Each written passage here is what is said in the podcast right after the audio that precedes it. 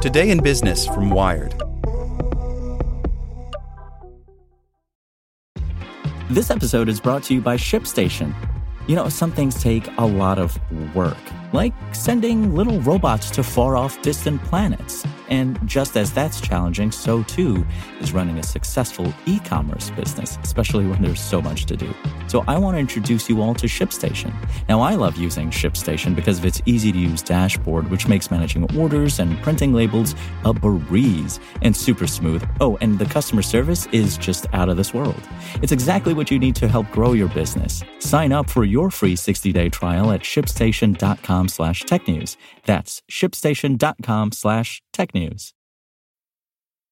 When it comes to weight loss, no two people are the same. That's why Noom builds personalized plans based on your unique psychology and biology. Take Brittany. After years of unsustainable diets, Noom helped her lose 20 pounds and keep it off. I was definitely in a yo yo cycle for years of just losing weight, gaining weight, and it was exhausting. And Stephanie. She's a former D1 athlete who knew she couldn't outtrain her diet, and she lost 38 pounds. My relationship to food before Noom was never consistent. And Evan, he can't stand salads, but he still lost 50 pounds with Noom.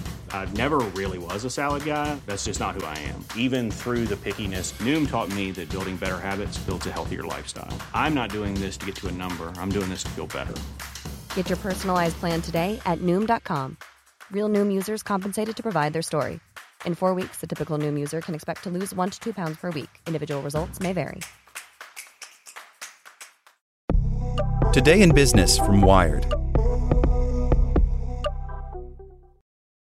This student's side project will help decide Musk versus Twitter. In the battle over Twitter's future, the number of bots on the platform is a key issue. Problem is, nobody knows how to count them. By Morgan Meaker. August 5th was not a normal day for Kai-Cheng Yang. It was the day after a U.S. court published Elon Musk's argument on why he should no longer have to buy Twitter. And Yang, a PhD student at Indiana University, was shocked to discover that his bot detection software was at the center of a titanic legal battle. Twitter sued Musk in July after the Tesla CEO tried to retract his $44 billion offer to buy the platform. Musk in turn filed a countersuit accusing the social network of misrepresenting the number of fake accounts on the platform. Twitter has long maintained that spam bots represent less than 5% of its total number of monetizable users or users that can see ads. According to legal documents, Yang's Botometer, a free tool that claims it can identify how likely a Twitter account is to be a bot, has been critical in helping Team Musk prove that figure is not true. Contrary to Twitter's representation that its business was minimally affected by false or spam accounts, the Musk party's preliminary estimates show otherwise, says Musk's counterclaim. But telling the difference between humans and bots is harder than it sounds, and one researcher has accused Botometer of pseudoscience for making it look easy. Twitter has been quick to point out that Musk used a tool with a history of making mistakes. In its legal filings, the platform reminded the court that Botometer defined Musk himself as likely to be a bot earlier this year. Despite that, Botometer has become prolific, especially among university researchers, due to the demand for tools that promise to distinguish bot accounts from humans. As a result, it will not only be Musk and Twitter on trial in October, but also the science behind bot detection. Yang did not start Botometer, he inherited it.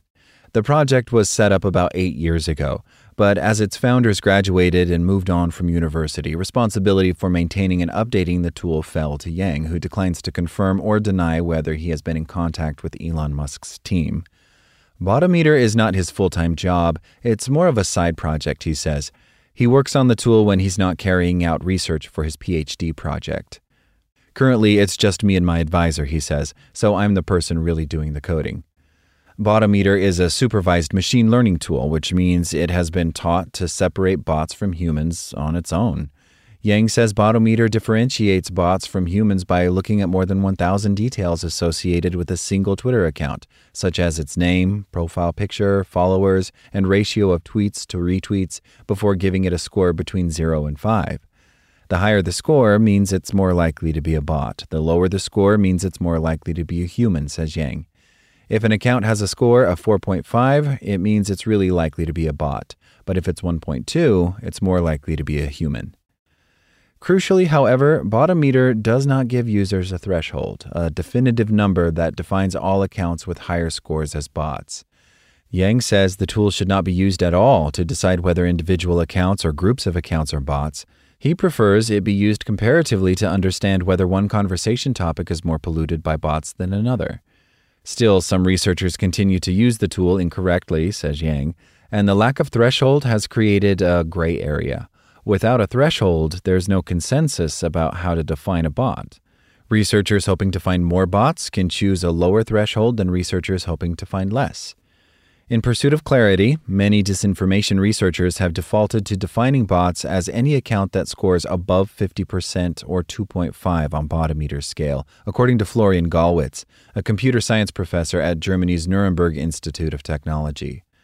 Gallwitz is an outspoken critic of Botometer, claiming it is polluting the way academics study disinformation on Twitter.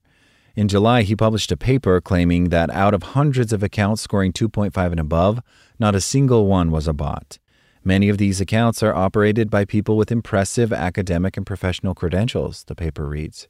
One account that Botometer flags as suspicious, using the 2.5 threshold, is that of Annalena Baerbock, Germany's foreign minister, who scores 2.8, although Botometer warns in its results that 19% of accounts with a bot score above 2.8 are labeled as human.